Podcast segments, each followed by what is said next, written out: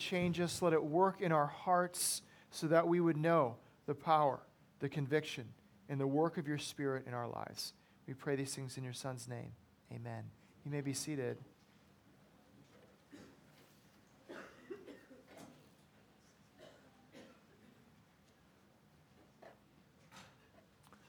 Well, William Penn was convinced that he was going to create a city different than the horrors that he experienced in the European cities of the 17th century. He was going to create a city that didn't have the crime, the congestion, the immorality as he saw in cities like London. And so he was dead set on designing a city that would be different. And he did that. He designed a city that the streets were wider. There were five city squares in the city for people to congregate. There was room for every house to have a family garden. And he populated this city with predominantly this very tolerant and moral group called the Quakers. They didn't like people lying, so they abolished lying. That was against the law in the city. It's also against the law to perform stage plays, have cards or dice. It's another issue. But the city was called Philadelphia because it was going to be the city of brotherly love, the city that we all will cheer for today. Correct? Right? yes. Except maybe one person here today. Um, well, it, does it live by its name? Philadelphia?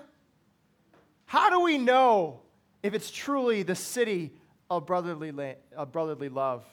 Is its name true?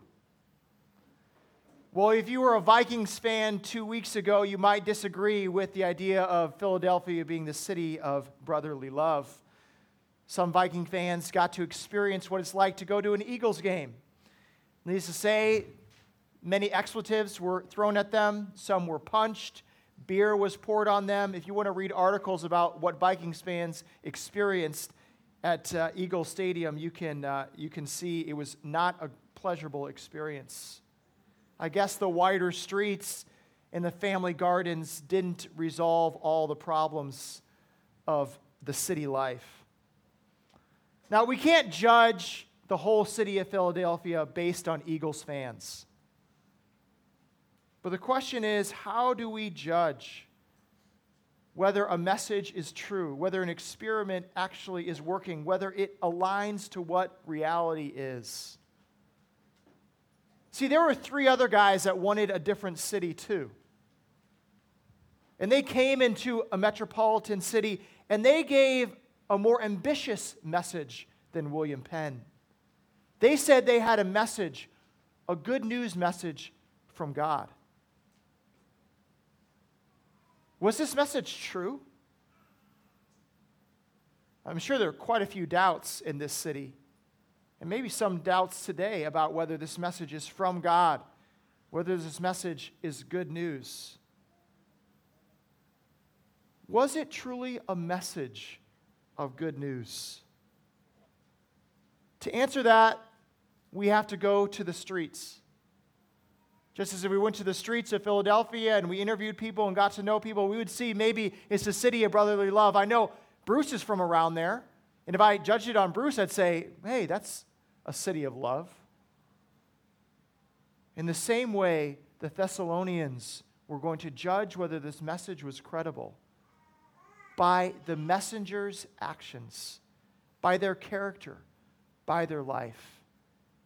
They were going to go to the streets find out do these messengers that brought the good news, is their life truly transformed by this message from God? Let's find out together, shall we? We're in chapter 2, not chapter 3. We'll get to chapter 3. Chapter 3 is printed in your worship guide, but we're going to be in chapter 2, verses 1 through 12. So if you have your Bibles, I would encourage you to open your Bibles to chapter 2, 1 through 12. If you have your phones, you could always look at it there too. Um, encourage you just to look at that, not other things. So um, let's pay attention. Chapter 2, verses 1 through 12 from 1 Thessalonians. For you yourselves know, brothers, that our coming to you was not in vain. But though we had already suffered and been shamefully treated at Philippi, as you know, we had boldness in our God to declare to you the gospel of God in the midst of much conflict. For our appeal does not spring from error or impurity or any attempt to deceive. But just as we have been approved by God to be entrusted with the gospel, so we speak not to please man, but to please God, who tests our hearts. For we never came with words of flattery, as you know, nor with a pretext for greed. God is witness. Nor did we seek glory from people, whether from you or from others, though we could have made demands as apostles of Christ. But we were gentle among you, like a nursing mother um, taking care of her ch- own children. So, being affectionately desirous of you, we were ready to share with you not only the gospel of God, but also our own selves, because you had become very dear to us. For you remember, brothers, our labor and toil. We worked night and day that we might not be a burden to any of you while we proclaim to you the gospel of God. You are witnesses, and God also, how holy and righteous and blameless was our conduct toward you believers. For you know how, like a father with his children, we exhorted each one of you and encouraged you and charged you to walk in a manner worthy of God, who calls you into his own kingdom and glory. The word of the Lord. Well, if you're just joining us, we're going through the book of Thessalonians. It's really a letter, one of the earliest letters of all the New Testament, written about just 15 to 20 years after the resurrection of Christ. And really, it's this crazy little group of people coming out of Jerusalem that are teaching that there is this Jewish guy who was the Son of God, who rose from the dead, who says he's a king and a savior. And this message has now come west to this metropolitan city of Thessalonica, called the Second Rome, the Eastern Rome, almost the heart of the Roman Empire. And this message has turned things upside down. Here they're talking about a Lord that is not Caesar. People are leaving their places of worship, whether it's the synagogue or the temple.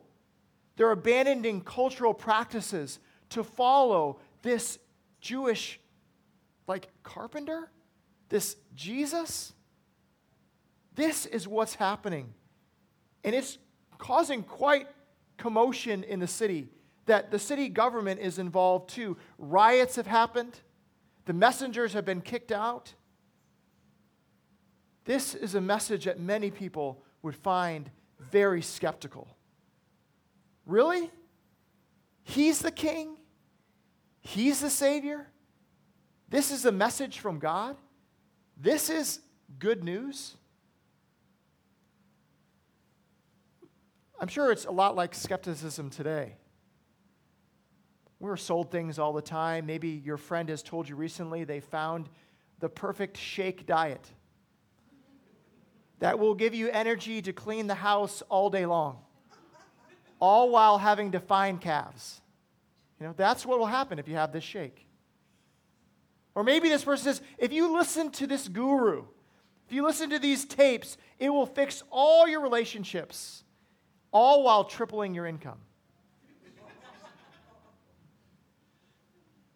you can imagine the backlash that these new Jesus followers would have had. The comments they would have gotten from others, the skepticism. You think this guy from Jerusalem, a carpenter is greater than Caesar? How do you know? How do you know this is true? See, there are philosophers and teachers like this that come through town all the time. That's the same as these messengers that have come with this. Where are they now? You don't see them? They ran off to the next town. They just wanted your money. They just wanted to make a name for themselves. This isn't true. They don't care about you. If they did, they would have stayed. Come back to your roots. Come back to what is true. Worship Caesar. Don't you see he provides for you better than this king from Jerusalem ever could? At this point, hearing these things from other people, you might be wondering this Is this really a message from God? Is what these guys that came to our town said true? Are we really chosen by God? Are we really called by Him? Or is this some fabrication given by snake oil salesmen? Well, how do we know? This is what Paul is addressing here in this chapter. The skepticism that is being portrayed to the Thessalonian church, the messages that these people are hearing, and he's replying to them. And the way that he replies to them is by showing the character of himself and the other messengers. He says, This message is not in vain, meaning this message is not empty. It had transforming power. Look how it has worked in us. Look how it has driven us to come towards you, even facing persecution. We've already been jailed in one city, but we knew the dangers of coming to another, but we still came to you with the message of God. See, people in Thessalonica might be slandering Paul and Silas and Timothy. But here, Paul is responding saying, We don't come with wrong motives. We don't come with deception. But we come from a message of the creator of this world.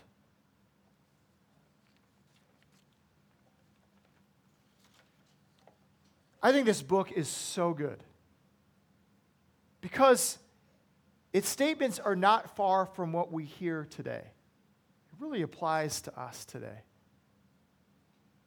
And these messages of skepticism that these followers of Jesus in Thessalonica might have received might be very similar to messages that we hear in Appletonia. no one has the corner of truth. How do you know Jesus is the way? There's lots of ways to God. These people are just trying to get you to join their group trying to take your money. How can anyone know there is one God? And if there is a God, how do we know what he actually says? I really believe there's nothing new under the sun. The same pressures that these people faced in Thessalonica are pressures that we face for the message of Christ. It might not take the same form of persecution, not as harsh of being jailed or uh, being um, slandered or whatever is taken away, like these people might have things taken away. But I think our persecution might have a different form. I call it the American persecution of indifference, the American persecution of comfortableness. It's a message that says, Who cares? It's not that big of a deal. Don't tell me how to live my life. Don't tell me that there's one way. Let me just live my life the way I want to. And this constant bombarding of this message starts to grind and wear away at the Christian gospel. Until even Christians start to say, ah, I guess it's not that big of a deal. I guess pluralism is okay. I guess there's many different ways. How can I really know? this is true. Maybe you live by that mantra. Maybe you have family or friends or neighbors that live by that same way of thinking. I really like Frank Turek. You might know him. He's a guy that goes to college campuses and defends the faith, but he really asks a really great question. I might want to ask that question of you this morning if you have those kind of statements about Christianity or faith. Or maybe it's a question you can ask your friends or your family members or neighbors. And the one question he asked is this. Please hear this. If Christianity were true, would you become a Christian? If Christianity were true, would you become a Christian?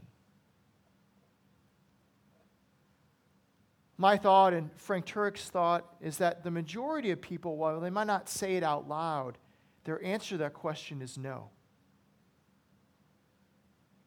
You'll fee- see that people fail to believe the Christian message not because of the evidence.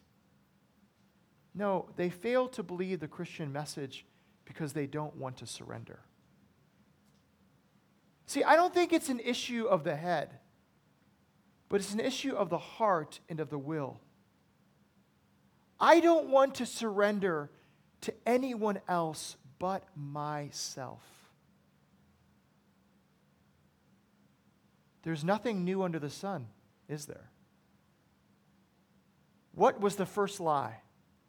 You can become like God. And I think that lie is what continues to permeate all of humanity.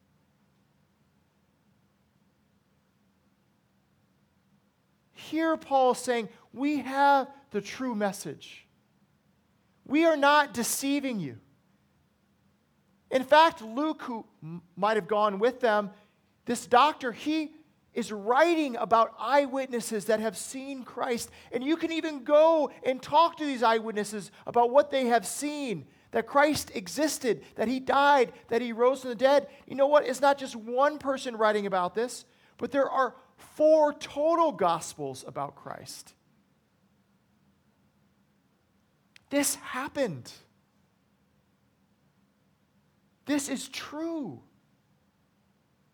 And we're coming to you to tell the good news of what's happened so far away. A message from God that his son has come to earth to save humanity. But again, the skeptics, they are disparaging the character of Paul and the other messengers to disprove the validity of the gospel message. And we see that Paul responds to this. Look with me, shall we? Verse 5 For we never came with words of flattery, as you know, nor with a pretext for greed. God is witness. Nor did we seek glory from people, whether from you or from others, though we could have made demands as apostles of Christ.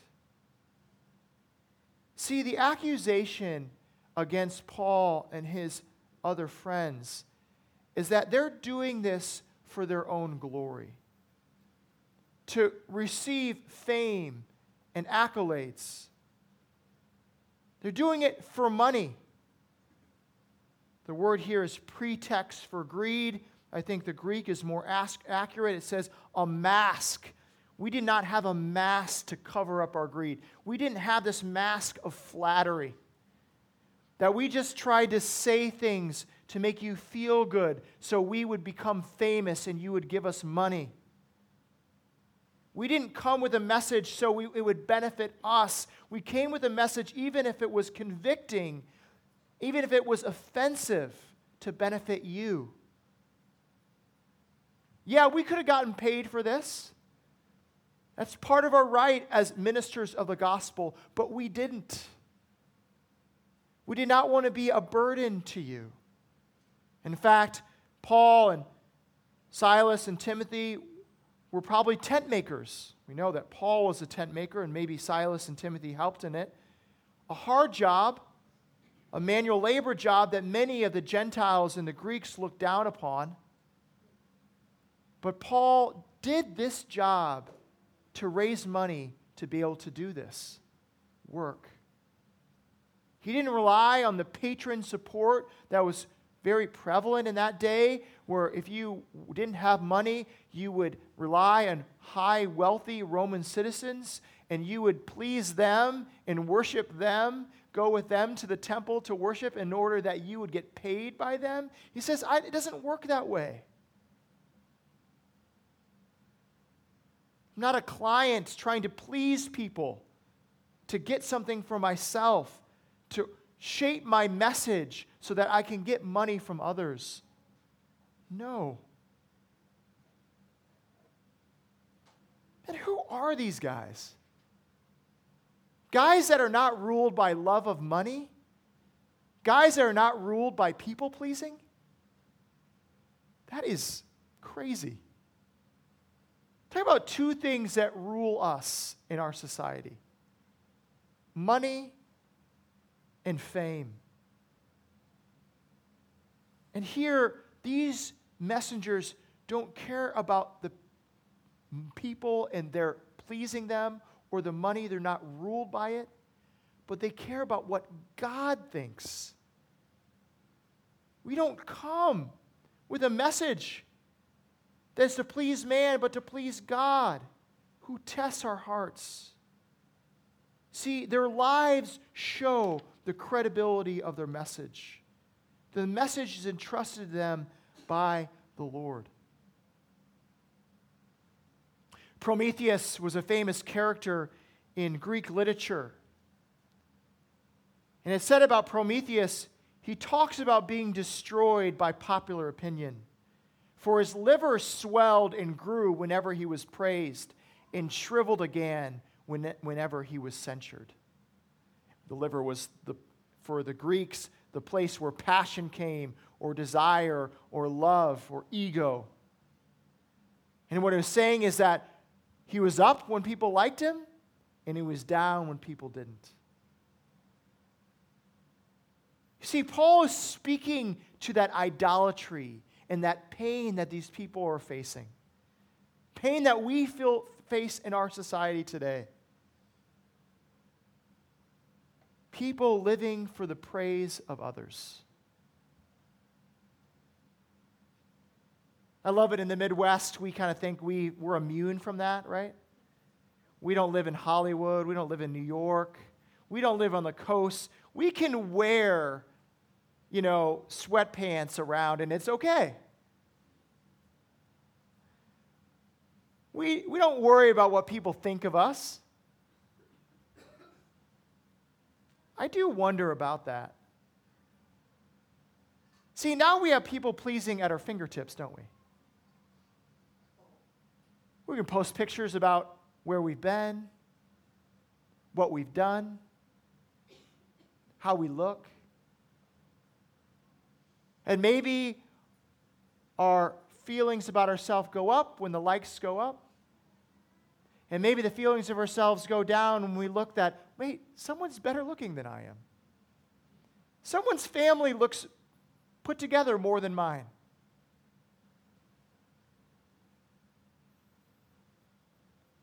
What a hard place to live. Be engaged by the praise of others. I love this. It says, but to please God who tests our hearts. The word test is used in the present tense. It's not just a, tensing, a, a testing that happened in the past, it's something that is continuous. God is continually testing Paul and the messengers about their motives. Why do you do what you do? For praise? For money? God is continually working upon them. What a great message for us. Is He testing you? Why do you do the things that you do? Why do you help others? Is it for your own glory? I'm telling you, people pleasing is enslaving. It will enslave you. I had a friend in seminary, he said, Are you an approval suck? You just try to suck it in. Approval from others. I've got to get this. This is what gives me life. Reaching out to people, say, Tell me something good about me. Sucking it in. What slavery. And what Paul and his message are saying, we are not ruled by this. Instead, our identity is found in one that gave up his life for others. Our character points to the credibility of the message entrusted to us by God.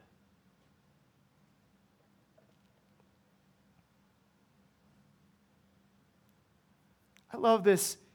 The transition that Paul makes between verse 6 and 7 is so powerful.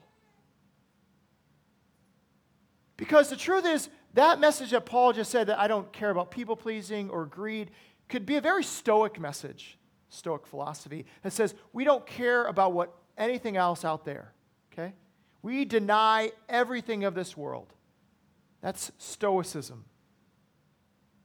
But Paul's saying that is not my message to go live on a hill and meditate and deny everything in this world. No. Our message is that we are active in the life of the world. That we actually like people. We love them. We are involved in their lives. We do not remove ourselves from the world, but we are involved in God's world. But we were gentle among you, like a nursing mother, taking care of her own children. So, being affectionately desirous of you, we were ready to share with you not only the gospel of God, but also our own selves, because you had become very dear to us. See, Paul is equating the love that he has for the Thessalonians with the love of a mother for a child. Mother love is powerful. Okay? We've just been talking about that. Mother love doesn't flow out of obligation or simply duty. It comes out of genuine care. It just flows from you. I know it doesn't always flow, mothers. I know there are times you don't feel that way. But if you see, I see as I see Aaron love our kids, there's this love that I, sometimes just don't have the care for them. That's what he's saying. I love you in this way. And then he equates the father's desire a father's desire to encourage and exhort their children, a father's desire to teach their child the ways to go. Just that innate desire for a dad to pick up the baseball and the glove and go in the backyard and just throw to play catch. To hug their daughter when they're hurting and to encourage them. Paul's saying, This is my love for that for you. It's my love for this church. This is a powerful image. A powerful image for a guy that might have only been with them for three weeks, maybe up to six months. We don't know, somewhere in that range. How could he love these people he hardly knows in this way?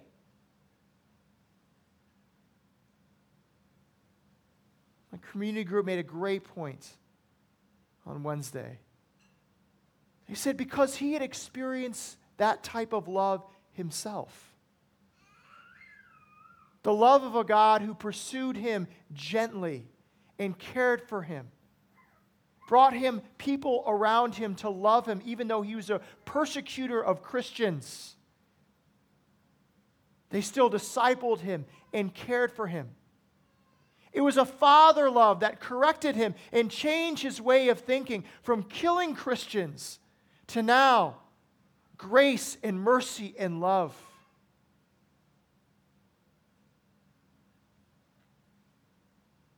And for Paul, he says this isn't just a message, this isn't just something I write on paper. No, but it comes out of my whole self. See, the message of the gospel has its truth and its foundation in that it's transformational. It's not just words on a page, it's the Spirit moving in people.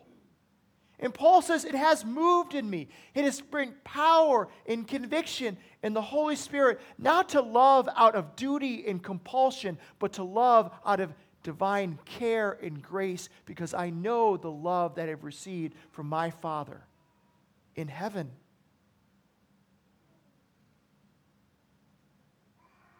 See, people are not simply projects to Paul. They are men and women made in the image of God.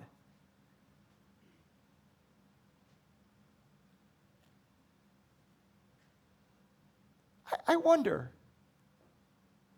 does this kind of love mark us? Does that kind of love mark us as a church?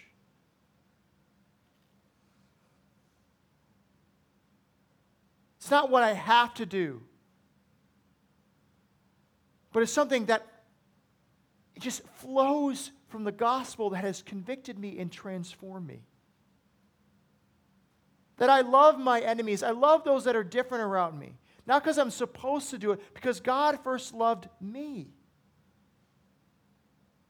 I realize I am just like them, a sinner saved by grace, that the care that God gave to me, I can give to them.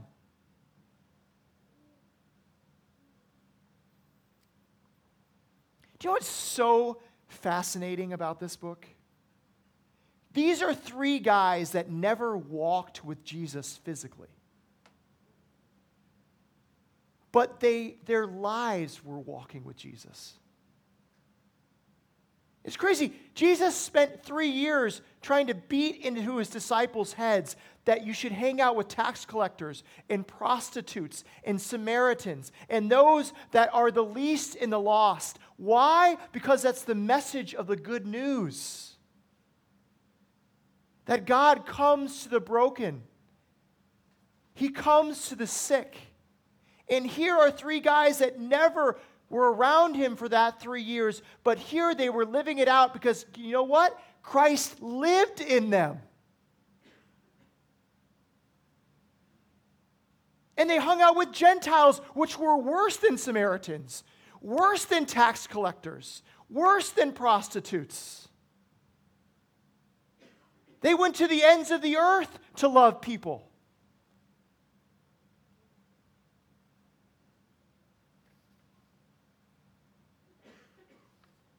Do you believe that as a Christian? That Christ is in you, He lives in you. That you can walk with Him, even though it's not physically that we are with Him, but we are with Him spiritually to transform us and change us to live in that way.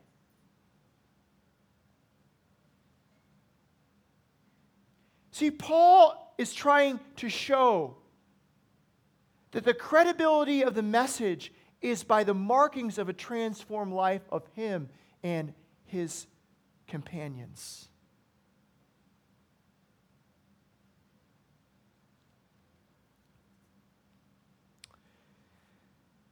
I got to read two stories of individuals this week. And I was surprised by putting them next to each other, the juxtaposition of these two individuals both very passionate about what they believe in, both very serious about trying to do the work of their message. How do I know which one is true? One of them was an article and a YouTube video that I saw by uh, Business Insider. Business Insider is periodical and they do interviews of business people. And uh, this interviewer um, got to spend a week with Tony Robbins. If you don't know Tony Robbins, he's a motivational speaker, big guy, really tan. Um, and he has this um, conference called Date with Destiny Conferences. If you want to go, it's $5,000. You can go to his Date with Destiny conference. And we got to, this reporter got to see his life for a week. And so uh, Tony Robbins flew the reporter to his remote island in Fiji, actually just right outside of Fiji. It's his own island out, right outside of Fiji. Got to spend a morning with him to see Tony Robbins' routine. One hour of meditation, Tony spends. Then he has a special dietitian that gives him special energy drinks that he drinks. He has his own personal fitness coach, his own specialized workout equipment in his own villa. The reporter was blown away that Tony, in the whole week that he was there, spent an extra hour with him going to a waterfall that was on the island and swimming with him for an hour under the waterfall.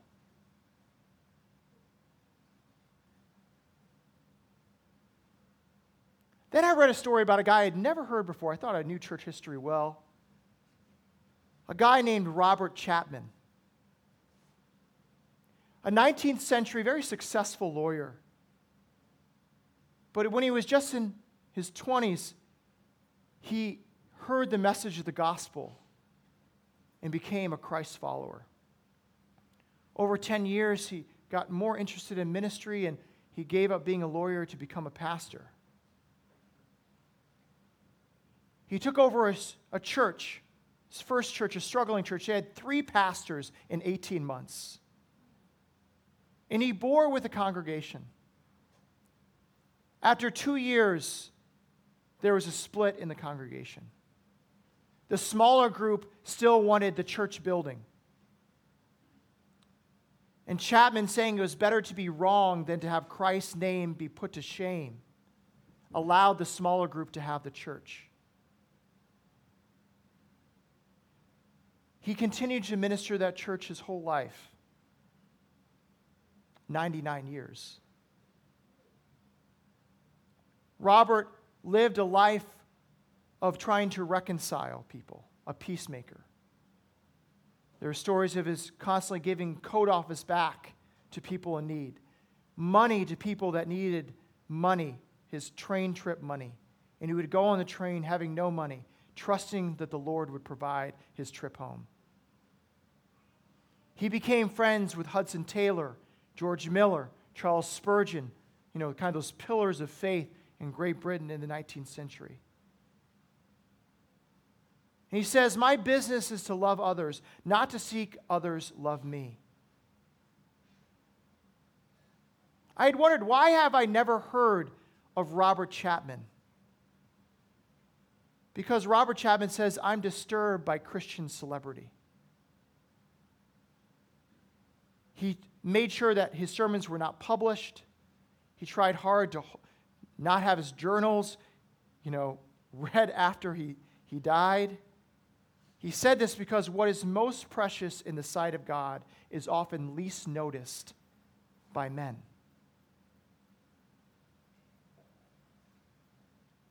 He preached his last sermon when he was 98 years old, an hour and 15 minutes.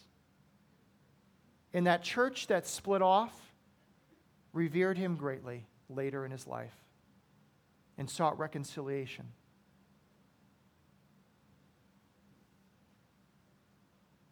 Look at them side by side. What message is true?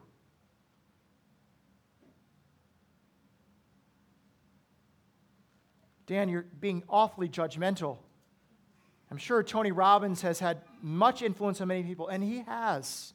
I'm sure Robert Chapman fell short, and he did. I am not being judgmental towards them as people. What I am judging is what they follow. Which message will bring life? What message will bring true change?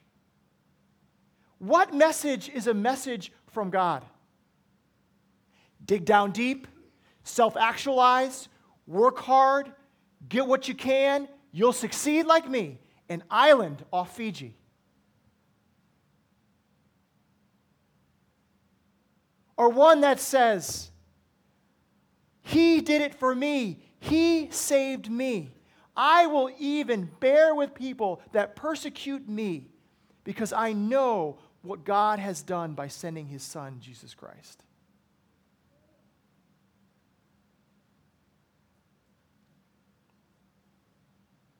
I know there might be skeptics out there, so I just want to close with this.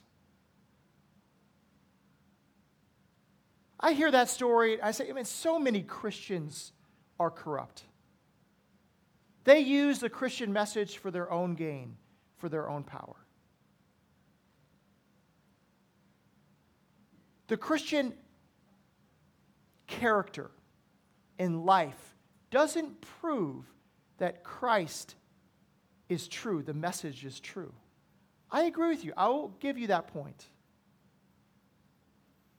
I think the Christian message is bolstered by transformed lives, but it doesn't collapse by corrupt ones.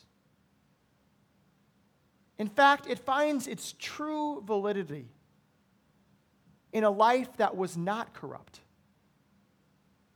See, all messengers, whether Tony Robbins, Deepak Chopra, Oprah, or the Apostle Paul, have fallen short. You see, here is the messenger that is proven true. Here is the messenger that showed in his character he could live a life that we could not.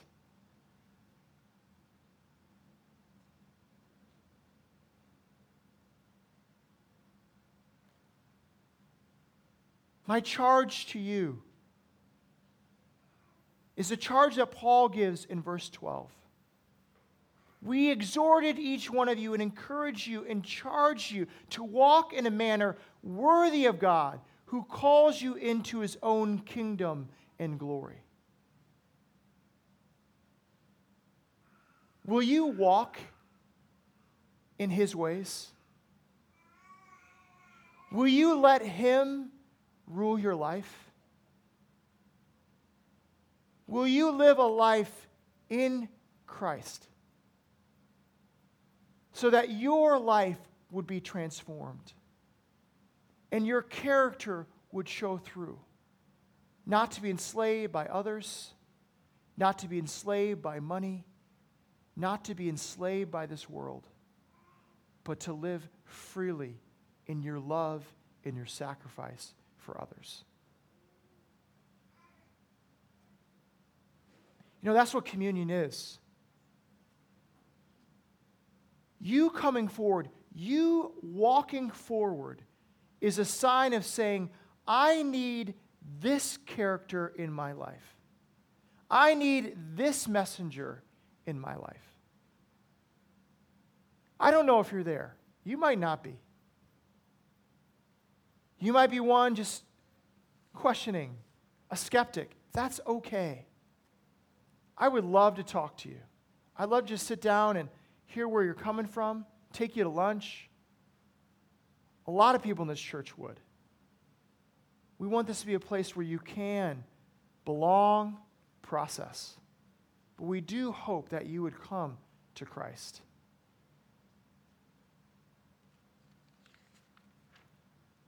So, what we're going to do is this side's going to come over here, this side's going to come to this station over here. We have, do we have gluten free wafers? Yes. And we have white grape juice on the outside, red wine in the middle. And if you have kids that aren't taking communion, we'd love to be able to pray for them. You'll take the elements and then you return back to your seats, okay? This isn't a table for Presbyterians, it's not a table for Emmaus Road. This is a table for those that trust in Christ. And then what we'll do is after we take the elements, return to your seats, and we'll all partake of the elements together.